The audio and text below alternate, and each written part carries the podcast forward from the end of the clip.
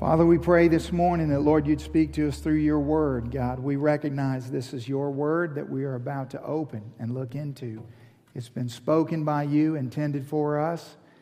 And Father, we pray now that you'd give us ears to hear and hearts open to receive what the King has to say to his people. In Jesus' name, amen. You can be seated. Thank you, musicians and choir.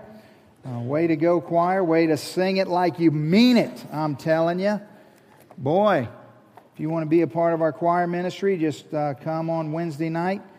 Practice every Wednesday night at 6:30 in the choir room. So there's a chair open for you if you'd like to be a part of that. Let's get our Bibles out. Open to Malachi chapter 1, page 1104 in that Pew Bible in front of you. The very last book in the Old Testament.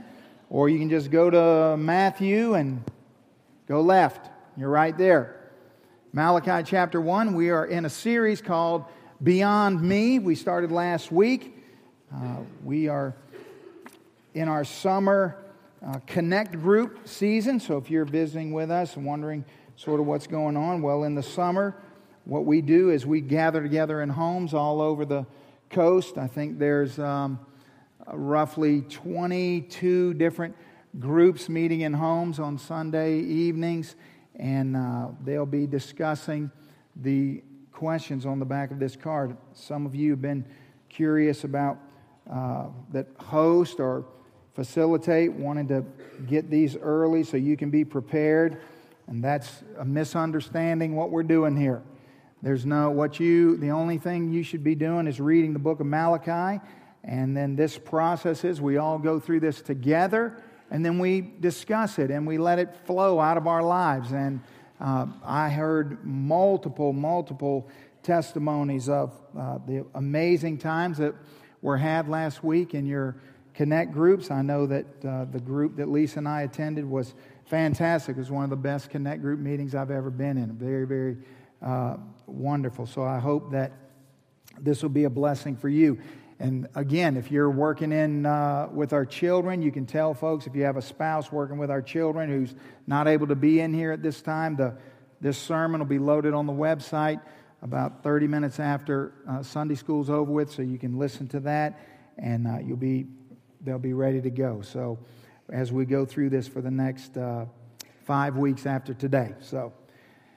Malachi chapter 1. We began last week looking at what God would say to a people who have drifted. When we get to the book of Malachi, we get to uh, the people of God who are in quite a uh, predicament. They have really turned their back on the Lord in a multitude of ways. They are being unfaithful to the Lord, and God is uh, very unhappy with what's going on with his people. Now, understand, these are the last words that God speaks for 400 years. When you get to the end of Malachi, there is a 400 year season of complete silence. There's no prophets, there's no word from God whatsoever until the incarnation, the coming of Christ, comes in the uh, beginning of Matthew. And so you realize the, the significance of these words. Now, to understand the book of Malachi, Oftentimes, for example, I like to look at uh, books of the Bible uh, in relation to the other testament. In other words, Old Testament books in relation to New Testament and vice versa. I think Malachi sort of links together with the New Testament book of James. The book of James is often seen as a book, maybe whose theme would be an autopsy of dead religion. An autopsy of dead religion. If the book of James is an autopsy of dead religion, the book of Malachi is a prescription for revival. Okay? God is giving the people in the book of Malachi a prescription to right the wrongs. Now, when you read it, it seems harsh, and it is harsh, uh, but God is, is giving his people the opportunity to respond to him and to right those things that are wrong. And so it's a very, very valuable, valuable book. And we talked about how easy it is to drift, and how last week we said that the pressure to drift is ever present. There's never a moment where there's not pressure for us to drift. And I want you to know that when it comes to uh, realizing that we live in a culture that's always trying to uh, force us down the current, if you will, from where we ought to be, um, what God is saying to you is not that you need to learn to try harder, but that you need to learn how to uh, deal with the current.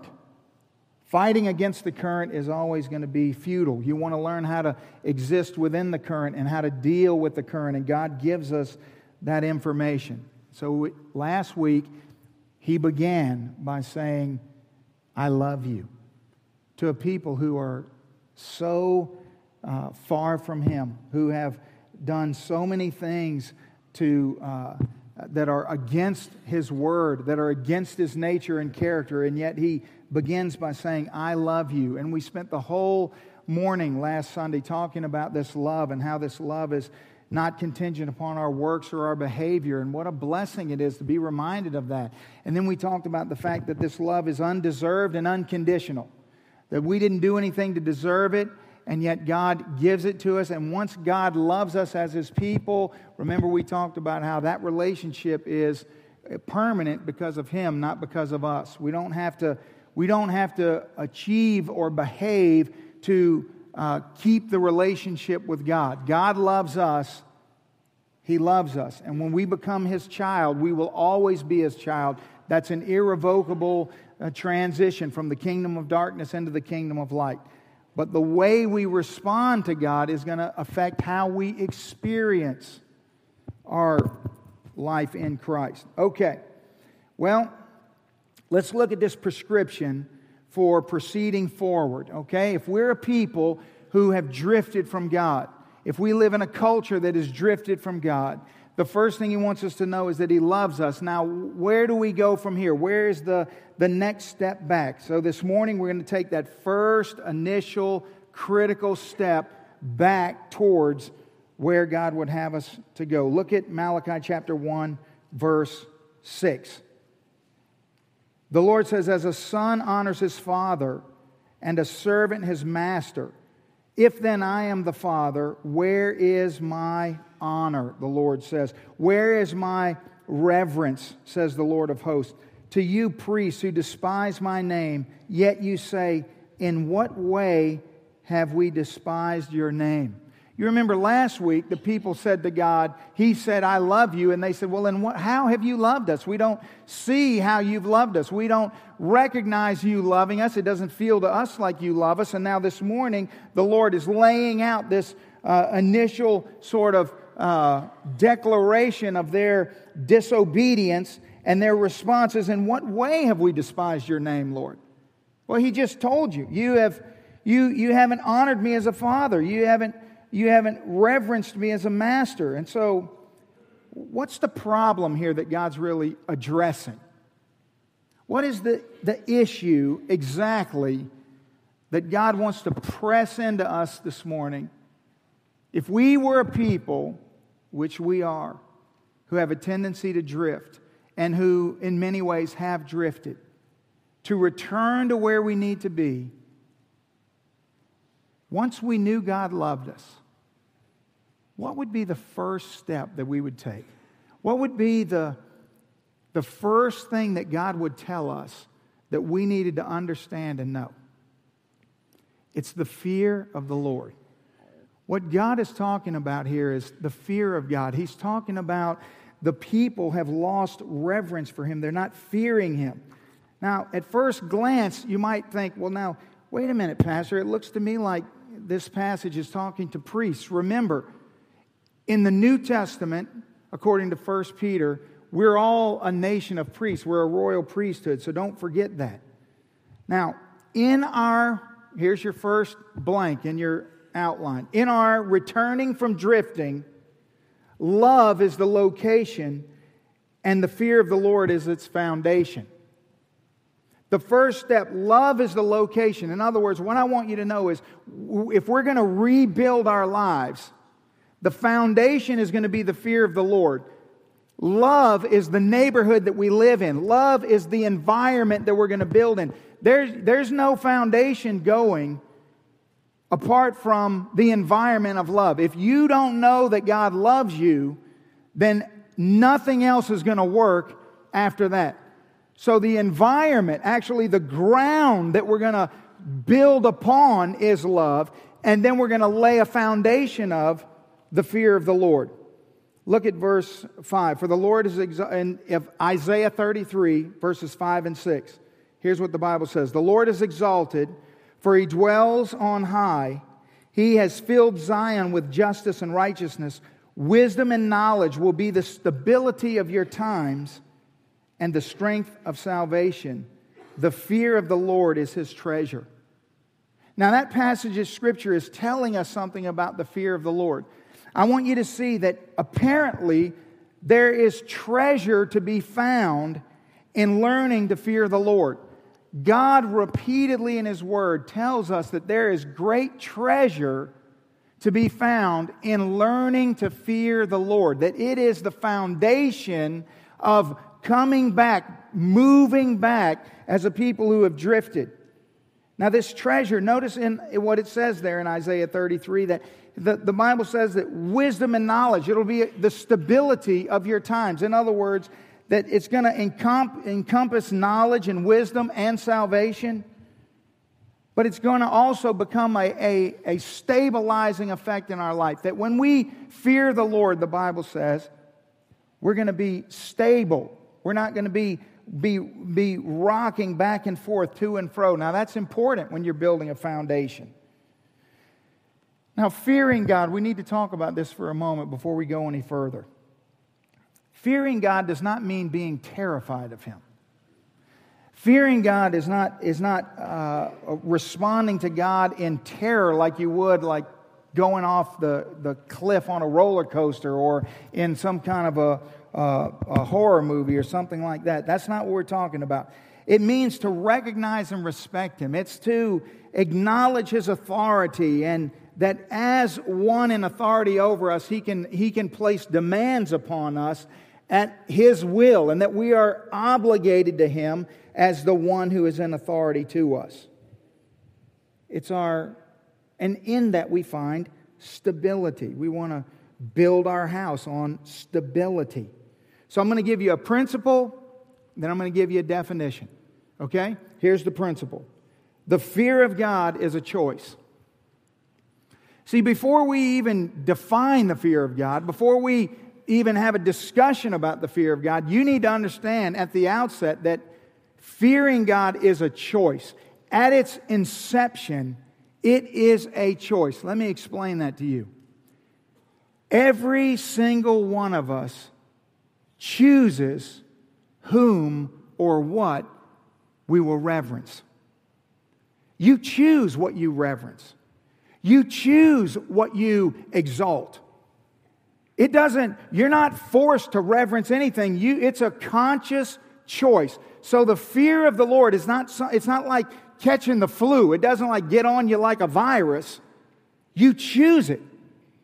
It's like love. Love only works in the freedom of choice. Apart from the freedom of choice, there can be no love.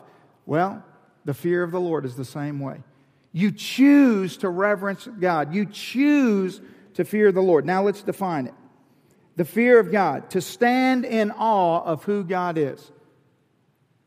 That's the simplest, clearest definition that I can give you. Now, it is complex, and we will go through this this morning, but at its essence, it really is to stand in awe of who God is. It's to be responding in awe to his character, to his nature, to all of the attributes of who God is. All right, let's talk about some ways that God's going to specifically address in this text uh, that we either do or do not fear God. So we're going to take the, the positive approach to this, okay? Because God's going to going to be painful enough this morning. So we'll just let him be painful and we'll try to we'll try to look at this from a positive angle. We fear God when number 1, we offer God our best. When we offer God our best. You see the first thing that God addresses with people who do not fear him is he's telling them the ways that they're not fearing him. And the first way he identifies is the fact that they're not giving him their best, that they're, they're reserving their best for themselves or for what they choose to reverence, and it's not Him, and therefore they're not fearing Him. You see, he, he says, If I am a father, where is my honor? Where is my honor? What God is saying is that God is a father that is due honor. God is a father that is due honor. Now, that Hebrew word, honor, it means to ascribe weight to something, to make something weighty. But here's what you need to understand about honor it refers not just to an obedient response, but also an inner respect. That you see, honor is both external and internal. You, you, to honor someone, it takes both ways. So you have to, uh, you, the only way to honor someone is to do something with the right intention or the right purpose in your heart. Now, we know this as parents. You know that your children can, can respond to you in obedience, but be dishonoring in, in their response, right? Well, yes. So, I mean, you can ask your child to please clean up their room, and they can go upstairs and start slinging their toys everywhere, throwing them under the bed and throwing them into the closet. And then you go up there and say, Hey, what are you doing? And they look at you and say, Well, you said clean up the room. You see? It's not just about the action, there's an inner respect and honor. So, God, see, God, this is why you have to know that God loves you first. That's why this whole book starts with the declaration of I love you. As I thought about this message this morning and I looked at this passage, I kept thinking about how, um, how important it, it has been to me in my Christian journey. To there's a reason why my favorite quote of think of the millions of quotes that are out there and of all of the amazing uh, I mean I mean, I sit in my office, I look at all the books I've read and all the amazing uh, ways that they've influenced my life and taught me things. And there's so much great wisdom in all of those books. But of all the things I've ever read, the quote that has always stuck deeply, the most deeply in my heart, is A.W. Tozer's quote of the most important thing about you is what you think about when you think about God. You see, because you're not going to see God as a father who is due honor. If when you think about God, you're thinking about something that is not really who God is. Think of it this way how many people struggle with God? Uh, can't seem to to, to find their way to God in, the, in their own vernacular, the way that they would say it, because they see God through the lens of their earthly father. That, that's, I think that's why that resonates with me because, uh, as you knew, I grew up without a father, and so I never had a father. And I, to me, a father was someone who walked out and abandoned you when you needed them the most. And so when I first came to church and I realized that God reveals himself as a father, that was a little problematic for me because father wasn't a word that, that brought good things to my mind. But the truth is, is that the most important thing about you this morning is what do you think about when you think about God? Are you thinking about who God really is? Or are you thinking about a God who is through the lens of your experiences and your relationships? You know, people, people see the, the judgment, judgy God, the judgment day God, God who is, is, is, is up in heaven somewhere looking down on all this pathetic creation, and he's waiting for you to step out of bounds so he can smash you with his giant heavenly sledgehammer. I mean, people think that way. That God is just angry all the time and he's just waiting for you to trip up so that he can get you. And that every time something bad happens to you, it's because God's getting you for things that you've done. No, listen. Satan wants you to believe. He wants you to believe that God is waiting for you to mess up so that he can get you. But really, that's the stupidest thing in the world because if, if, if God were waiting for you to mess up so that he can get you, you'd already be God. Amen? Okay, so that lies, let's throw that out the window. What about, what about grumpy God? A lot of people see grumpy God. Grumpy God, he's tired all the time, he's cranky, and he wants you to be quiet and not make any noise. You got to be quiet. God, grumpy God hates fun. Fun is definitely unbiblical. You can't have any fun if you're a Christian. So grumpy God, you know, he's the one that will, you know, you, you'll you'll have to face judgment for every time you ran in church or you, you know, jumped around or, or, or danced like the children did or, or smiled or, because grumpy God doesn't like that. See, some people grew up in a culture of grumpy God. And so when they actually were confronted by the gospel, they had to get over the stumbling block of grouchy, grumpy God who was going to. I talk to people all the time who are, you know, just running as far as they can away from God because they think that God is this grouchy, grumpy person who's going to steal all the. There's going to be, the minute you become a Christian, there will never be another fun thing that happens in your life.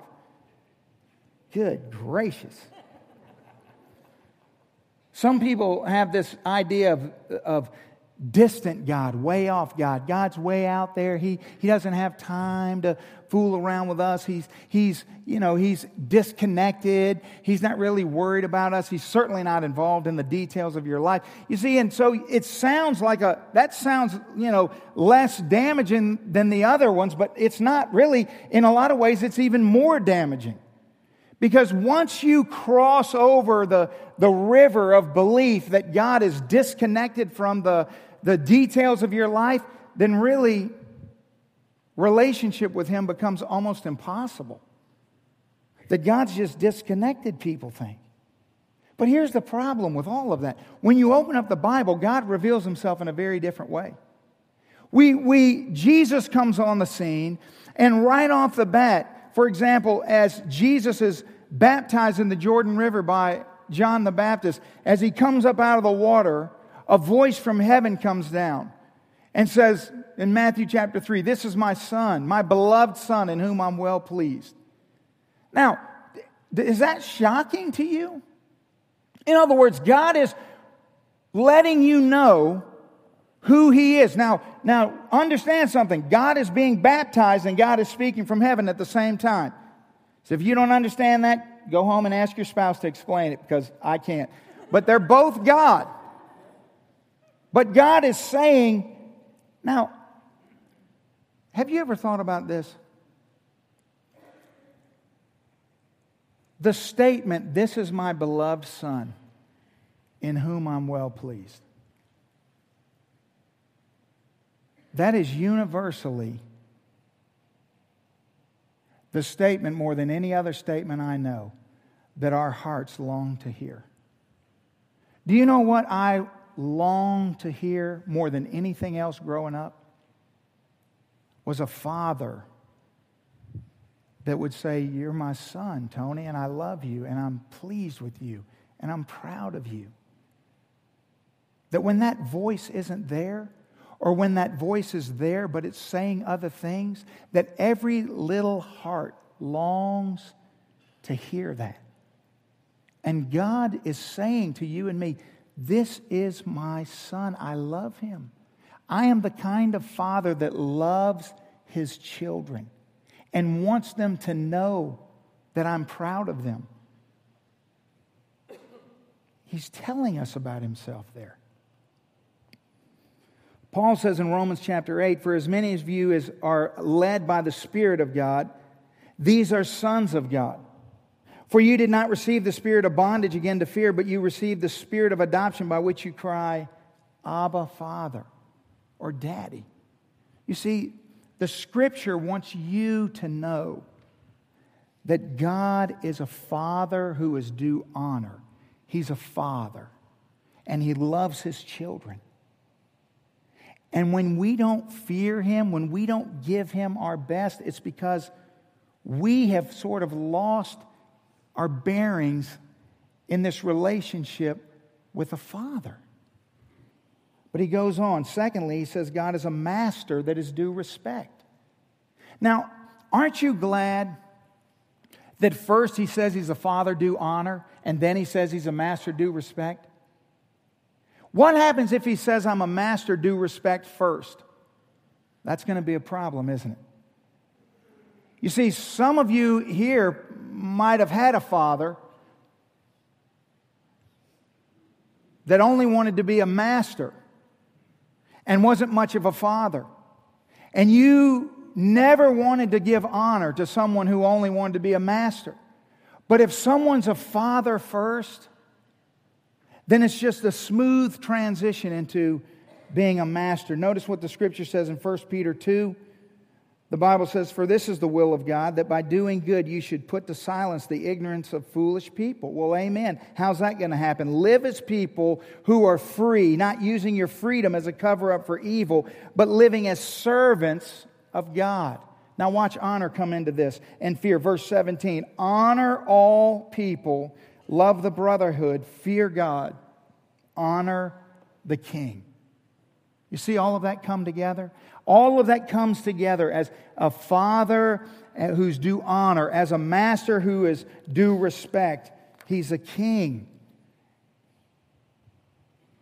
Now, in the fear of God, embedded in this idea, because we need to talk about this for a minute, because I think last week we laid a good foundation for a father due honor. But I also think that some of you are going to be resistant to a master who's due respect. Or maybe twist it around in a legalistic way and cause yourself some problems. So I want to just take a minute and talk a little bit about this. In the context of the fear of God, with regards to God as a master due respect, you need to understand that there is a realization of our accountability to Him. Okay? In the fear of God is the realization of our accountability to Him. In other words, listen, we're accountable to the Father who's due honor and the Master who's due respect.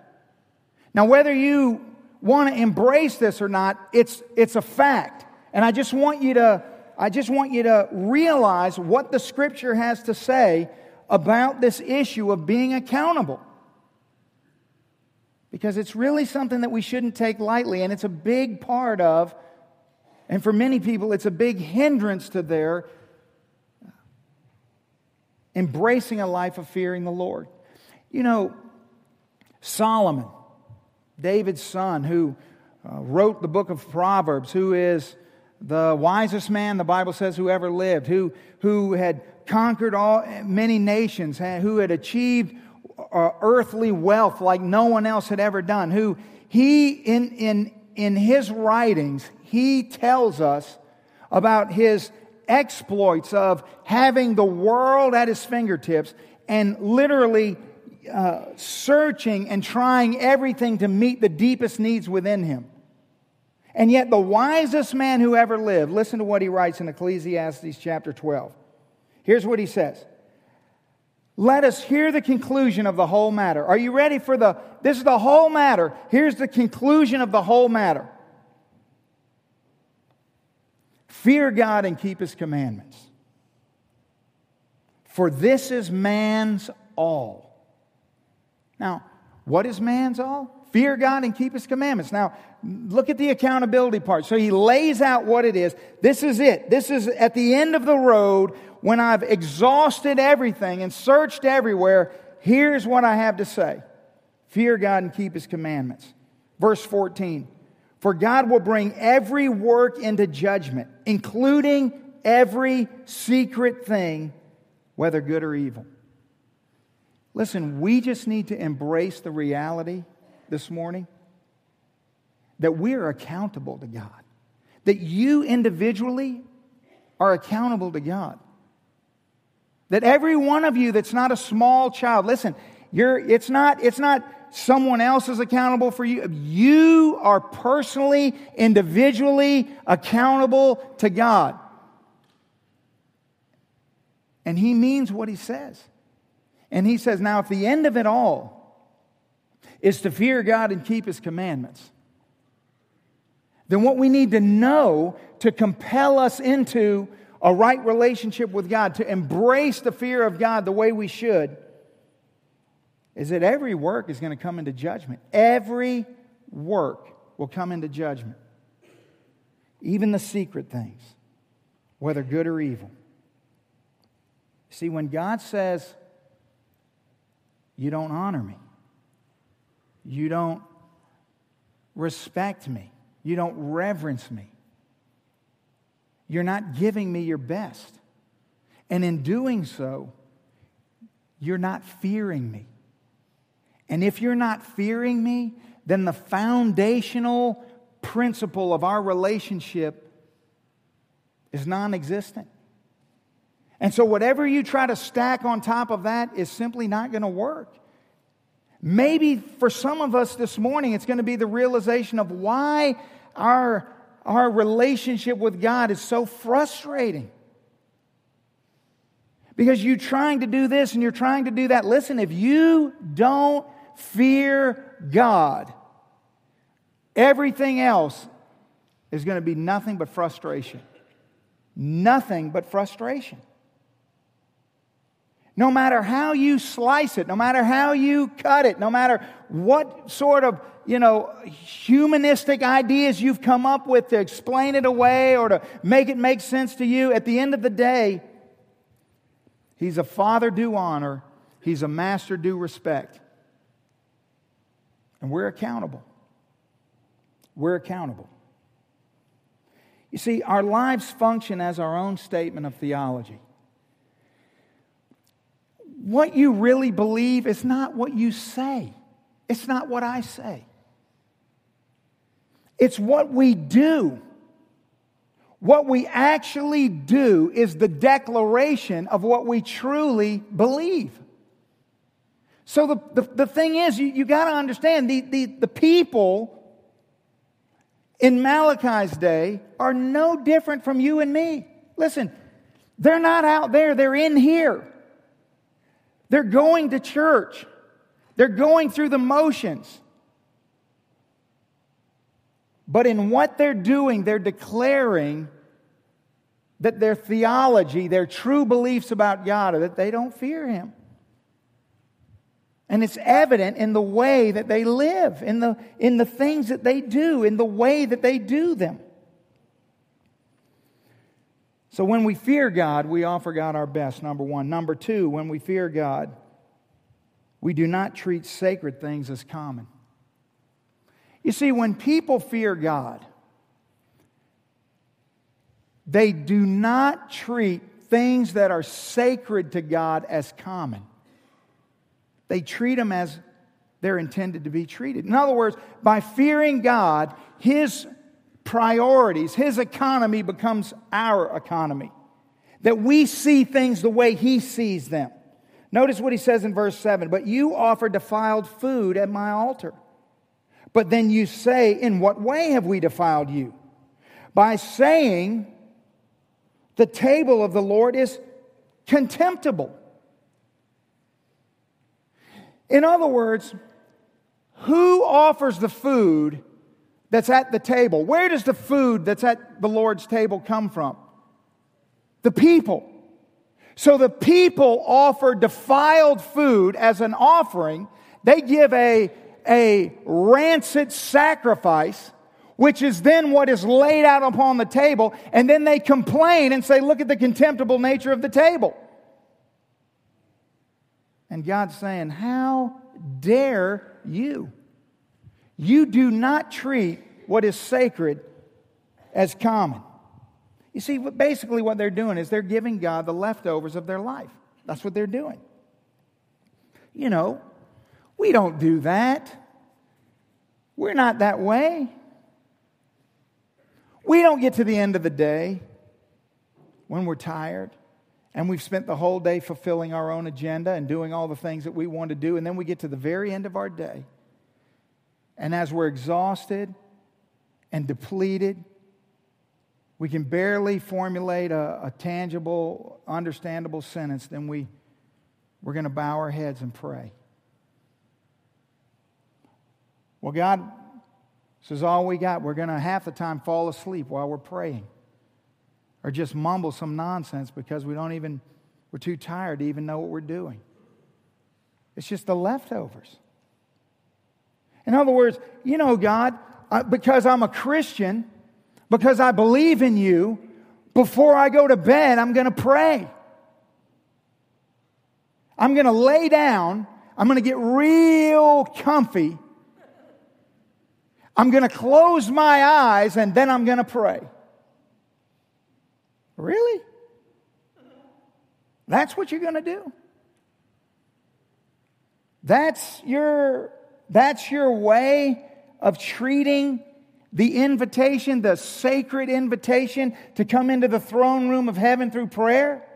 That's your interpretation of going into the closet and, and, and storming the, the gates of heaven and coming into the presence of God and through the intercessory ministry of the Son who sits at the right hand of the throne of God, the Father. That's the way you interpret that? Is a half asleep, mumbling, bumbling nonsense at the end of the day? Really? That's treating sacred things as it's just, you're just checking another box. It's like brush my teeth, eat breakfast, go to school, go to work, do these things. At the end of the day, pray. No. God's saying, no, no, no.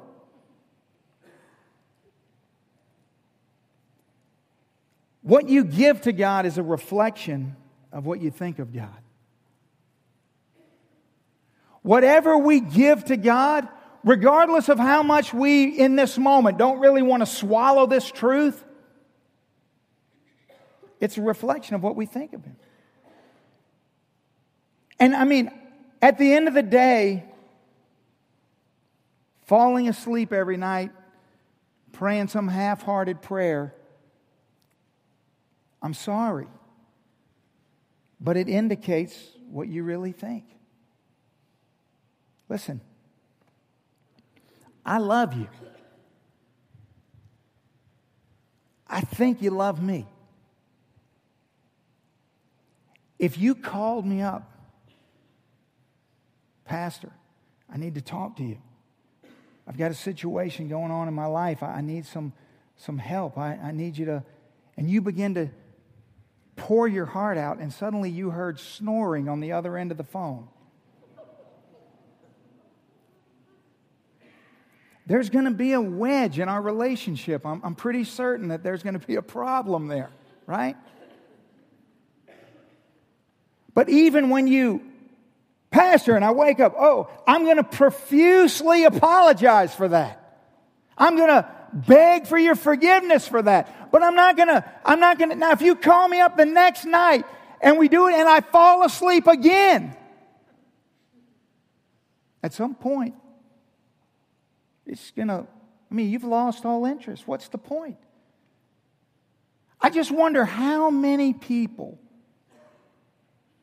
professing Christians, are ending their day of self serving, self satisfying agenda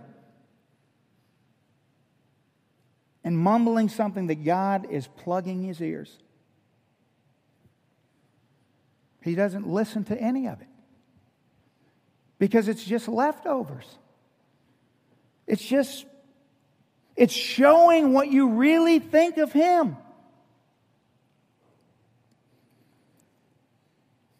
But you see, if that's true, the opposite's true, which is what God gives to us reflects what God thinks about us. Which is really where this becomes convicting. Is because what we have to do is step back from our tendency to give God leftovers and ask the question now, well, if that's true, then, then what does God think about me? And what does God think about you? And we could talk for days about this. But let's just look at a passage from 1 Peter chapter 1. The Bible says, knowing that you were not redeemed with corruptible things like silver or gold. Hello, we spend half our lives clamoring for silver and gold, and God's saying, Listen, you weren't redeemed with that trash. That garbage wasn't part of your redemption.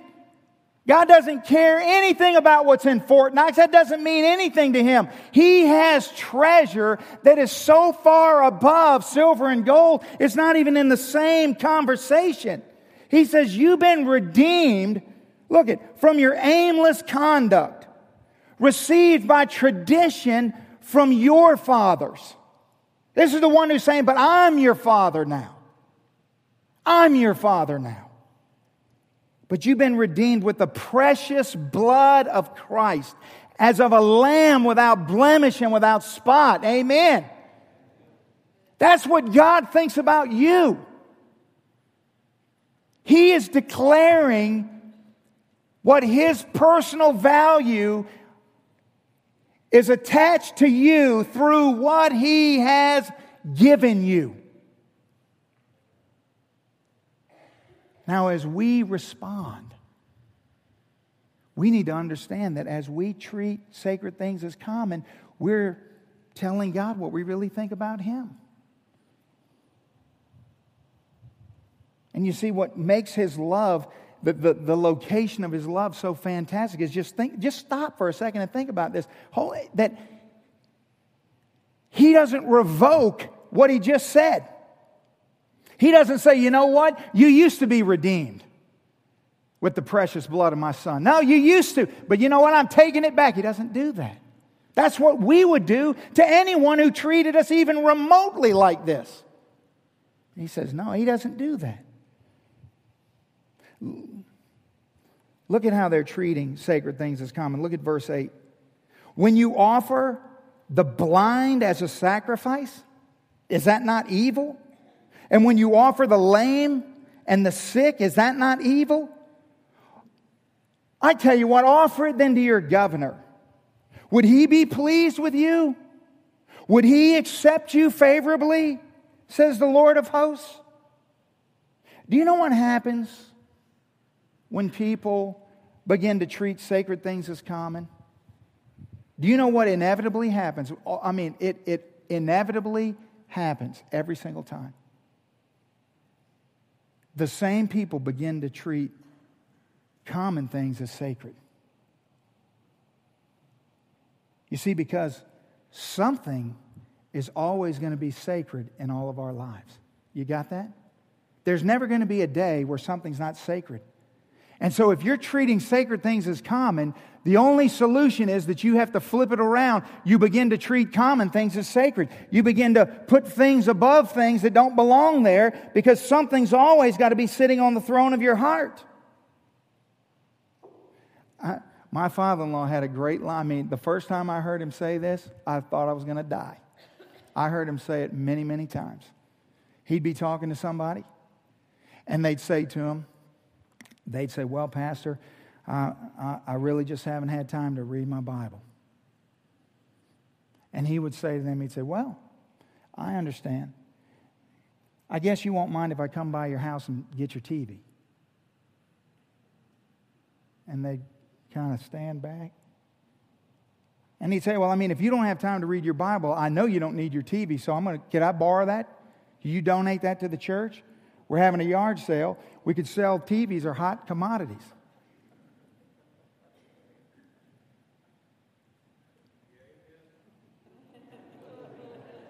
I'm just going to let it sit on you for a minute. Yeah, we don't have, we, we, don't, we don't treat common things as sacred. Are you kidding me? Well, we got time to worship at the throne of that television. But when it comes to reading the Bible, well, man, I'm just so busy. It's a lot going on. I always say, my goodness, if we, if we could, as a people, just read our Bible as much as we watch television, whoo, we'd be some geniuses up in here, huh? Oh, Lord. Yes, indeed.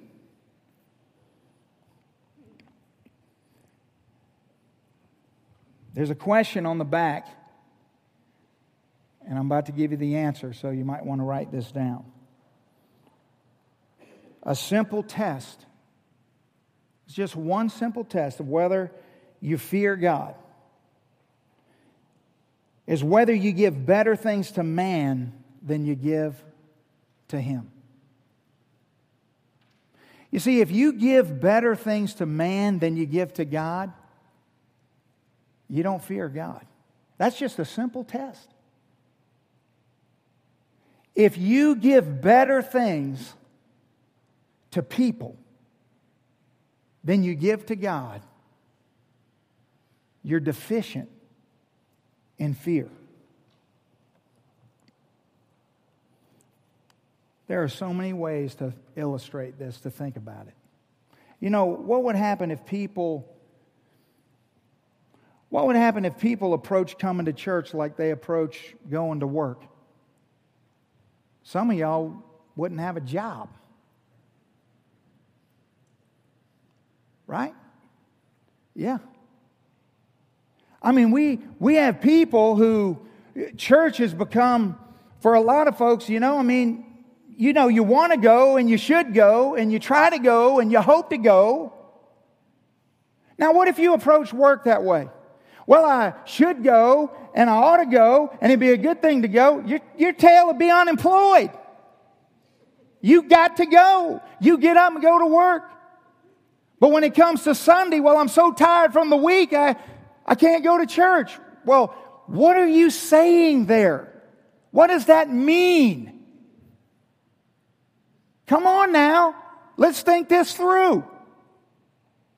What happens when it's pouring down rain on Sunday morning. I'm talking about pouring down rain. Raining, South Mississippi rain. Tons of folks, they get up, they look out, they're like, Lord, we can't go to church today. It's raining out there. right? Now, I guarantee you on Monday morning, you don't go, oh, you don't, why don't you call your boss and say, I can't come in today, it's raining. So I'm not going to make it. It's, did you know it was raining outside? I can't come. No, here's what you do. On Monday, when it's raining, you get an umbrella, you get up early, you watch the weather, you have a contingency plan, and you get to work. But on Sunday, when it's raining, well, it's just raining. I just, I don't think I can swing it. Amen. Yes. Then when we get to, when we get to church, it's like, well, as long as I get to church in time for the sermon, well, that's what the real church is, so that's good. It is. Now, what if you went to work that way? Well, I mean, I know I'm an hour late, but at least I got here, right? Yeah, no, no, no. It starts at nine o'clock. At nine o'clock is when it starts. You say, what? Well, but I don't really like the singing. The singing's not for you. It's not about you. We're not singing for you. The one who you're supposed to be singing for is offended by the fact that you're not here. He's offended by the fact that you happen to make it to work on time, but you can't make it to church on time. He's offended by the fact that you say, well, here's the problem. I just, I got all these kids and I can't get all these kids out the door and I can't get them all ready and I can't, but somehow you get them ready Monday through Friday, but on Sunday you can't get them ready. Amen. I'm just helping you here. I want you to find the treasure of the fear of the Lord. Right? Yes. It's crazy. It's like if the weather's too bad, we ain't going, or if the weather's too good, well, we ain't going. It's got to be like partly cloudy.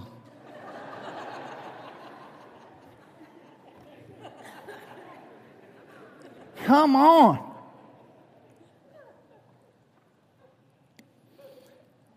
If your gift means little to you, it's going to mean little to God. If it means little to you, it's going to mean little to God. Listen, God's not going to be jumping around going, Thank you. I am so grateful that you managed to get your lazy tail up out of bed this morning. I am so thankful that you managed to get here. I am so grateful for that. Listen, no. If it doesn't mean anything to you, it's not going to mean anything to him. Now, if it means something to you, then it will mean something to him. Yes. Listen, it's not about the gift, it's about the heart behind the gift. isn't it? Yes. I mean, the most valuable thing somebody you, who, who you love can give you is something that's an expression of their love, something that they made with their own hands, that they took time, that they thought about you, that it meant something for you, that you could tell that they took you into consideration. That's what means something to you. God is a father, and He delights in His children who who bring a, a, a, gift to him that means something to them. Because if it means something to you as a, as a father, it means something to him.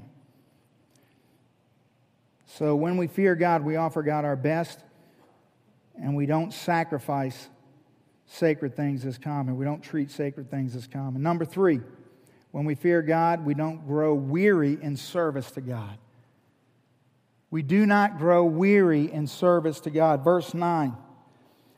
Then the people say, This is God being a little bit, you know, he has a sense of humor.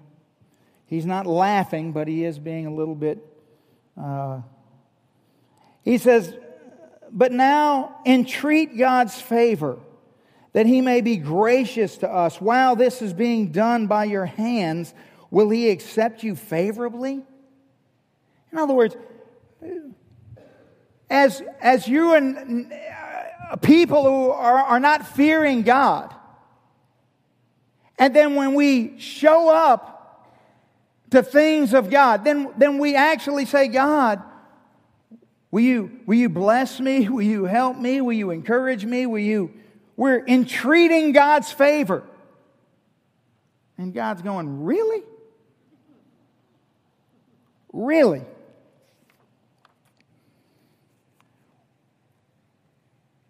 Remember in Genesis chapter 4, Adam and Eve have two sons, Cain and Abel. Each of the boys bring an offering to God. Abel's offering, God receives. Cain's offering, God rejects. Why did God reject Cain's offering? They both brought an offering. They both were going through the motions. They both did what they were supposed to do, but yet one of them is received and one of them is rejected. In Genesis chapter 4, the Bible says, And in the process of time it came to pass that Cain brought an offering of the fruit of the ground to the Lord. Abel also brought of the firstborn of the flock and their fat. And the Lord respected Abel and his offering, but he did not respect Cain and his offering. Now, I just want you to consider something. Lest you leave here this morning thinking that all offerings are the same. I gave an offering, so God should be pleased. Eh. Wrong. Cain gave an offering of the fruit of the ground, and God rejected it. The Bible says he hated it. You know why God hated it? Because he gave an offering of what he wanted to give. You know what the key word is? Look at that passage of scripture up there. Back up to the, the slide before that. The Bible says that Cain brought an offering of the fruit of the ground verse 3. Verse 4 says, But Abel also brought of the, what's the word? Firstborn and the fat. Abel brought of the best. Abel gave the, the, the best to God. It meant a lot to Abel. Cain just brought some stuff, said, Here you go, God. He didn't want that. Abel brought, he said, Look, God, here's the first fruit. Here's the good stuff, God.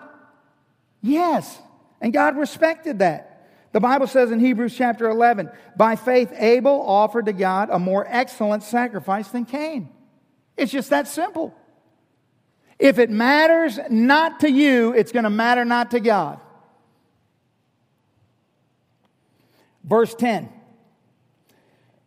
Who is there even among you who would shut the doors, talking about the doors to the temple, so that you would not kindle fire on my altar in vain? This is the Lord speaking. He's like, hey, who's out there? Just lock the doors to the temple. Just lock it up. I don't even want you coming in here. Don't put nothing on the altar. Don't even bring us. Just lock the doors. Who would do that? He says, I have no pleasure in you, says the Lord of hosts, nor will I accept an offering from your hands. Now, now listen very closely to what I'm about to say. This next point is going to be pivotal in your conversations tonight. The fear of the Lord takes us way beyond mere compliance to biblical law. You cannot be legalistic in the fear of the Lord, or you will never fear God correctly. You won't fear Him. The fear of the Lord takes us not beyond, way beyond mere compliance to biblical law. Now, look, look at what it says in verse 12. But you profane it in that you say, The table of the Lord is defiled, and its fruit and its food is contemptible. You also say, verse 13, Oh, what a weariness. I was just weary. We're so tired, Lord. We're tired of all this. And then you sneer at it, says the Lord of hosts. And you bring the stolen and the lame and the sick. Thus you bring an offering. Should I accept this from your hand, says the Lord? Now, this is what I want you to understand. They're bringing a sacrifice. You got that? They're not sitting at home not bringing a sacrifice. They're going through the motions. They're showing up to the temple. They're bringing a sacrifice. They're standing there. They're singing the songs. They're doing the things. They're, you know, opening the Bible. They're not paying attention. Their heart's not there. Their life's not in it. It doesn't mean anything, but they're going through the motions. Going through the motions does not fear God. It brings us way beyond mere compliance. And here's why because all of us know this next statement is true. All of us. It is possible to obey the law or the Ten Commandments while resenting them in, in our heart. Oh, absolutely. It's absolutely possible. So we can be obedient to the law and resent it in our heart and it actually be an abomination unto God. Think of it this way the fear of the Lord, it creates a heart of openness, okay? This is what the fear of the Lord says to God. This is what I mean by a heart of openness. It says, Father, I am yours. I'm yours, Father. How can I actively and fully please you with my life?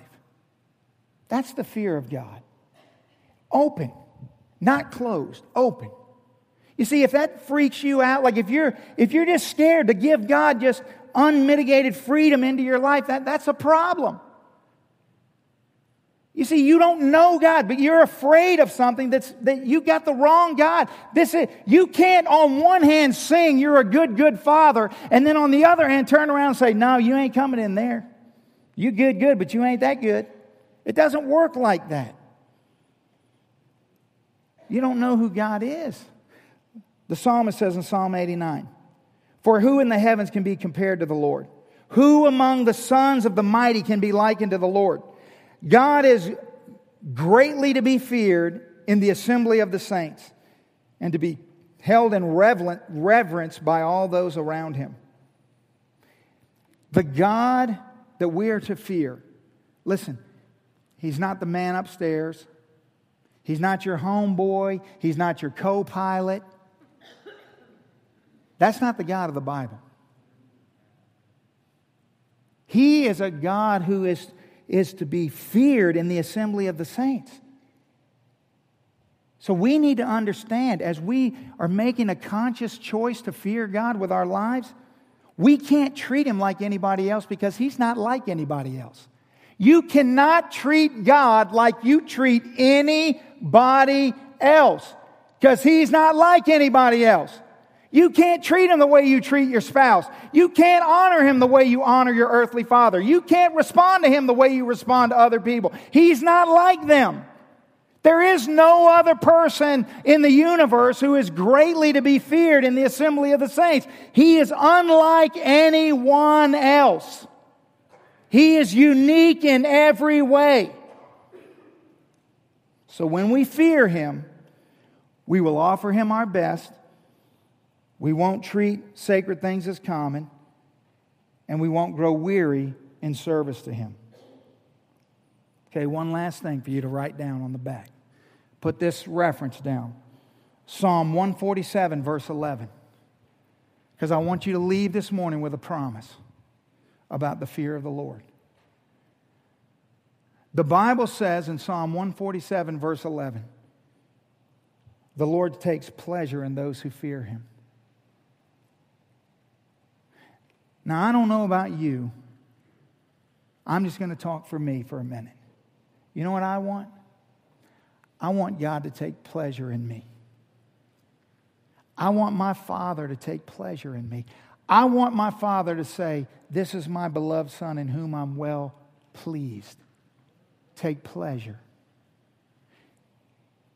And the Bible says that if you fear Him, He'll take pleasure in you. That's a promise. That's a promise. Listen, brothers and sisters, it is a promise that God is declaring over your lives this morning. That you can make the choice to begin to live your life fearing God. There is treasure in that.